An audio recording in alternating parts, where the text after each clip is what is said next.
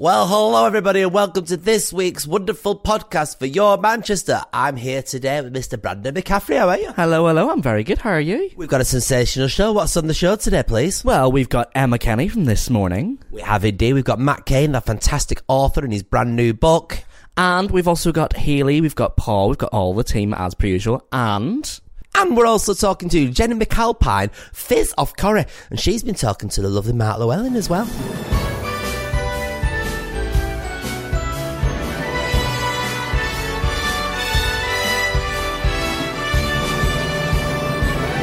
First up, let's talk to this morning's psychotherapist Emma Kenny about imposter syndrome. Now, we brought you here today because we've had a few messages and uh, we discussed it. It actually all relates to the same thing. This is imposter syndrome. Now, what, what is it defined as? What is imposter syndrome? Um, imposter syndrome is known also as fraud syndrome. So basically, a position where you're either really worried that other people are going to suddenly realise that you're terrible at what you do, so it's about other people's perceptions, or alternatively, you have a concern that even though everybody else thinks you're doing a good job, that really you're going to get found out at some point because you don't have the belief in yourself. And actually, when we look at research around imposter syndrome, most people who have it, apart from the fact that they have this insecurity, it tends to come from the fact they're naturally talented and gifted at what they do. And they look at everybody else and think, well, why are they struggling when I don't feel that I am? And they have to do less work to achieve the same acclaim. So therefore, instead of owning that and feeling really positive and confident, they imagine that it's to do with them doing a lesser job. So that's kind of a summing up of what imposter syndrome is. It's really common. Wow, yeah, I mean, we were talking about it obviously before the show and we were we talked about what's going on. And I personally, I think I've got imposter syndrome. Um, but I think that's quite popular, especially in the performing industry. I think we're, we, we're quite prone to it. I think that the performing arts and the media are one of the most challenging areas to hold self esteem and self worth. Because if we're going to have a really honest conversation about the media itself, it's known to spit people out, it's known to reject and abandon people. It uh-huh. isn't always the friendliest of places. So, part of that is that you're worried about your own skill set not being good enough, and even though they will be, hence why you're doing things like this, sometimes it's because we look at somebody else's reflection of us and imagine that that's the real reflection of ourselves. And actually, when you're in the media, you have to do a lot of work around self confidence and self worth just to maintain your resilience level. It's a hard industry. It's not that you don't have the talent, it's that sometimes you don't know the right people. And is this something that I suppose a lot of the young people that come into using social media are, are Oh. more than likely to be prone to come up against? You know what? Actually, one of the things that they're finding in research is that we're more likely to create kind of narcissistic traits in social media. So, to some degree, it could be that some people start having a bit of an overinflated ego. But, like you said, for those people who are more mere mortals like myself, when I go on and look at social media, I just get convinced that everyone's like eight stone, fully toned, eating green stuff all the time, and living their best life with an A class, whatever car they've got.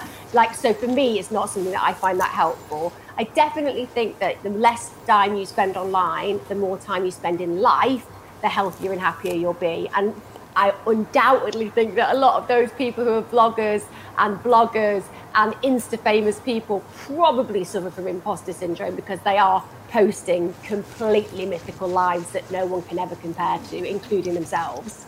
Very much so. I mean, they probably come back off it, and there's, there's, I've heard many people Yeah. who have met these kind of people and gone, "Oh, they weren't like that in real life," and it's like, well, yeah, because that's it's a performance, a facade, and it's that Yeah. difference between them.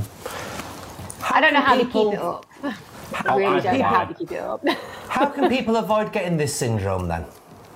I don't think it's about necessarily avoiding it. It's about realizing you suffer from it. So, if you've been brought up in an environment, for example, where specific areas of your personality or your praise have been focused on one area, when you transition and try doing other things and don't get necessarily the praise for it, because you're used to that, chances are that you might start believing it because you're not good enough. That could be one reason. But the other thing is just like we get appraised through our life from school. Very early on, we're told whether you're a success or failure, which is a terrible idea because intelligence can't be measured that way. But we do uh-huh. it from like five to whenever you leave school. So part of it is to say, well, how much baggage am I carrying around? I think I'm not very good at this, but actually, my actions and the consequences of my actions seem to suggest that I am.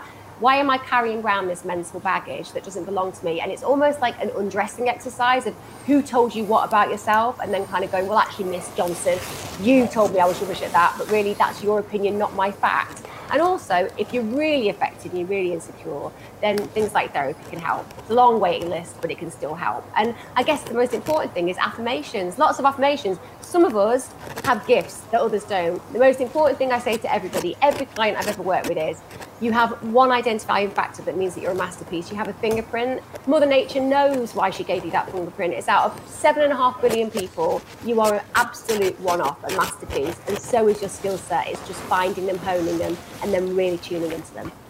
And I suppose that's really important to do. Emma Kenny, thank you so much for your time much. today.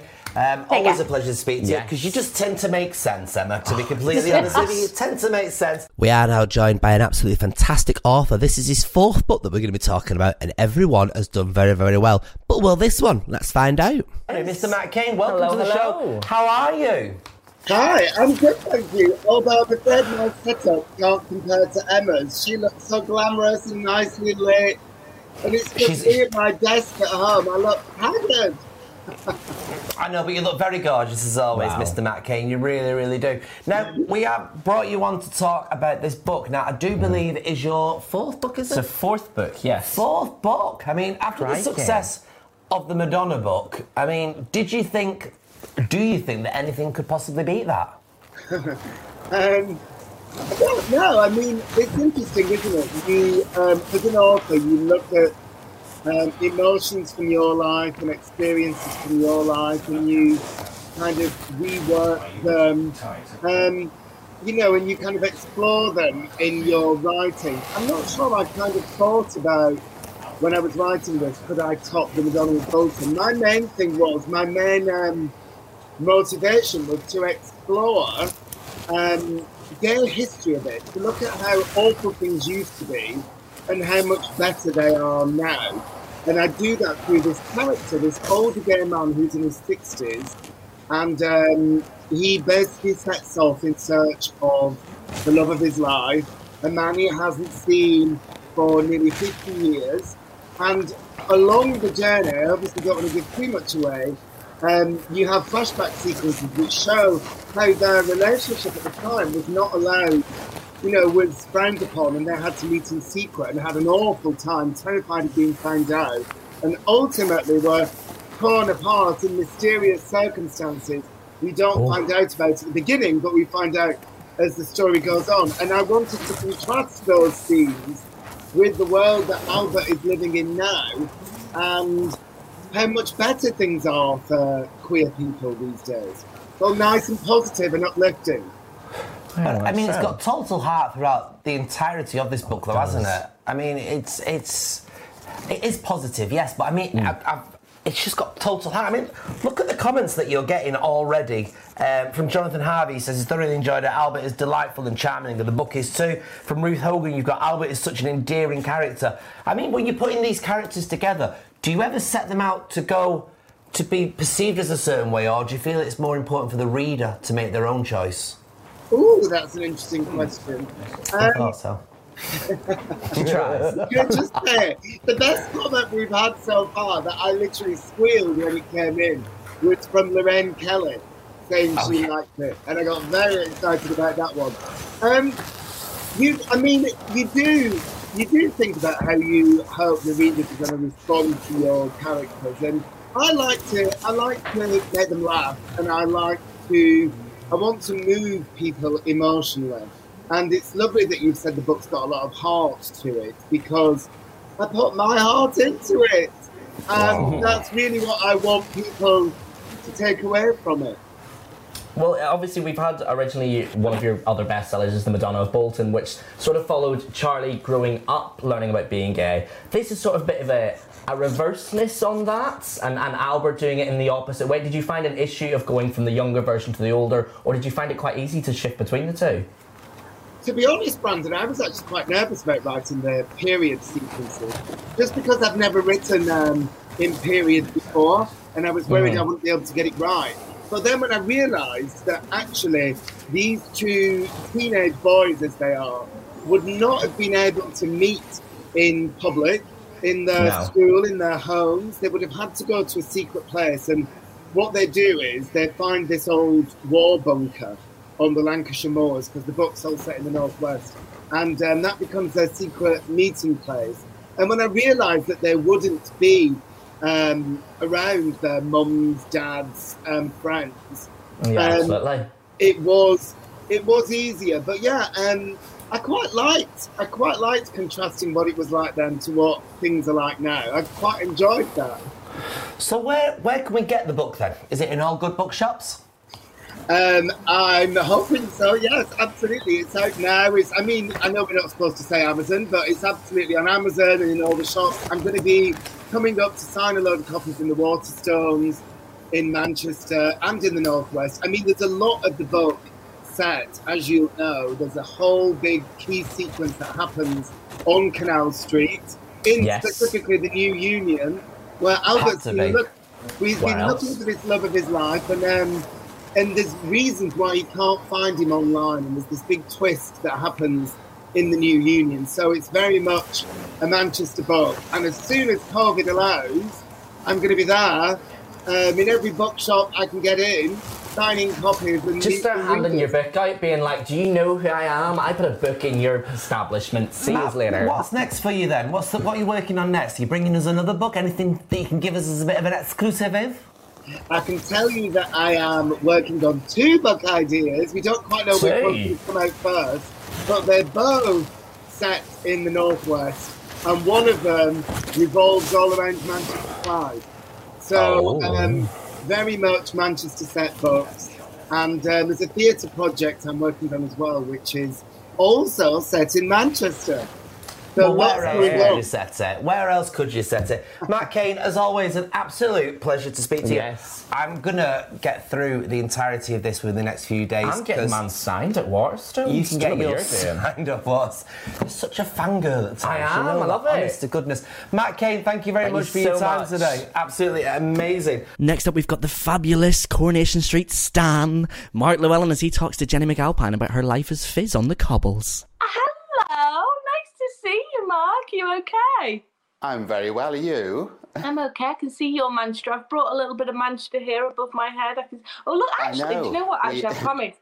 I'm a bit obsessed. Chris tells me every time I come home from the shop, I have something else with a B on it. But look, can't help it. You see, you're a, a magnet for local I am. So we, we've got to talk about Coronation Street, and I mean, at the mm. moment, you're embroiled in another big storyline. You- You're always in big storylines. Yeah. Well, do you know what? It doesn't kind of. It doesn't feel like you are when you're um when you're doing it. But then when someone sort of talks you through, kind of, you know, what you've done, you think, oh yeah, there's been quite a bit, hasn't there? Um, and yeah, so um, it's all been a bit sad. I keep getting sort of um, um, um, people shouting at me. Um, there was the two blokes in um in a in a carpet fitters van the other day shouted at me to deck Tyrone, um, and if I don't, they'll do it for me. Um, so they, uh, yeah, so yeah, p- um, it's um, it's been a bit heartbreaking for our Fizz, and there's a bit more to come, really. This is an anniversary year, isn't it, for you on the street? Yes, it's absolutely ridiculous. But um, yeah, so it was 2001 when I joined Yeah. Coronation Street. So if you do the maths, it's been 20 years. Yeah, you've been you've been in the show a third of the show's run. Yeah, and and over half of my life, like over Yeah. double, like over half again. So I was 17 basically. Yeah. Um, so I've been in it longer than I'd been alive when I wasn't in it, which is crazy. When I was supposed to be there for um, four episodes. That's right. I remember when, when you came in as uh, fostered by Roy and Hayley. It just as part of their storyline that just um, you know i was just going to be another foster kid for them and and well, well we just know what amazing characters they well were and are were we miss hayley so much daily. Um and yeah, just like I just it was just I was dead lucky. I, I love Coronation Street. Always been a fan of Corrie. I thought, well, I'll go and do this, and then I'll go back to my job in Boots. The rest is a tumultuous history. totally totally is just um an a, like an amazing history that i can't even and then hopefully you're not going to ask me what my favorite thing is because your thing is you just can't you can't pick it well you know like as a fan of the street and and as a fan you know you can't pick your favorite bit and being in it I, I can't pick my favorite bit my favorite bit in general are just the amazing people that I've met and the fact that like my life is in Manchester and I feel so lucky. on on your Manchester last uh, the other week we were paying tribute to Liz Dawn and looking back over her career. And you've worked with some you know some fabulous people, haven't you? And now uh, Maureen Lipman, of course. Oh, well, oh, I don't. I mean, yeah. I mean, back to Jack and Vera. The uh, uh, we always say we were talking about actually only the other day because our little um little Bella who plays Hope was asking why the house is yellow and blue. um, so we were trying to explain to her. Um, but also, the thing is, it is never not going to be yellow and blue. Well, as long as I'm there, I'll always fight. they try and take. I mean, I don't think they can actually come off. They are totally cemented on. So Yes. Vera made sure that that stone cladding was not going to move. Um, but I genuinely, and Alan feels the same. I mean, and Alan worked with them from when he very first was in it. But we and well, hmm, I know he's not he's not living with us any longer. But um, I feel like I am a lodger in their house, like, and and I'm very pleased to be. Like, it just is always going to be Jack and Vera's, and uh, we talk about them often. Um, and yeah, just I, I, it's just an honour to live in their house, but it definitely is their house. So for those people that haven't been to Annie's before, you're right in the city centre. Yeah. You do a brilliant afternoon tea, but it's also very northern, isn't it? I mean, it's cheese and onion pie. and, Yes, yes, I think very- you're yeah, a very berry girl, traditional. aren't you? Yes, So we do a bit of black pudding. There's black pudding. There's always black pudding on the menu. We've kind of we've kind of introduced a few new things, but there's um always a um um always something black puddingy on the menu. um, it's um yeah, you, you're right. Traditional um, um cheese and onion pie is always on there. In fact, we've got a bit of a pie section going on the menu now. So there's a few Oh. there's a few different pie, and then we're going to have pie of the day. So it's, Oh, it's quite good. heavy on the on the pie from that section. Very good. Well, I think it's perfect for coming out of what we've gone through because it's like kind of an embrace. yeah. Oh, that's lo- that's lovely to say and i think that's what yeah and that's what Hmm. kind of um people that have visited before have really said that that they've missed that uh, because Hmm. hopefully we are a bit of a warm place i mean you can there's there's a lot and that's what's amazing about manchester like how yeah. much choice there is and how Yeah. like what amazing places you can go to and that's why i just hope that that that bustliness comes back but yeah annie's is its own unique place that is yeah it maybe gives you a little warm hug and um hopefully you feel comfy and people have often you know said they feel comfy being on their own there which is really nice you know because not everyone um does no, not everyone wants to go and dine out with their family um some people just fancy a little crumpet or a bit of black pudding on their own which is totally allowed There are one or two people that I'm not looking forward to having to hug again. I know that's the other thing. this is the thing. You've had the excuse, haven't you? You've got to think Yes. of another excuse now. I know. It's like going around the supermarket, isn't it? Wearing the mask. It's been a boon for a lot of famous people. Well, yeah. I don't know. I, I think I don't know. I think it's when I open my mouth. I can have a hat on and a mask, and still people say, "Oh, Fizz, what's Tyrone doing to you?"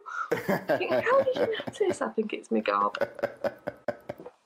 Wonderful. Well, we hope people come back to Annie's and, and go and enjoy some lovely northern fare. Yes. And we hope uh, we hope things work out for poor Fizz as well. Well, um, yeah, uh, that Can you one give I'm us not. any hints?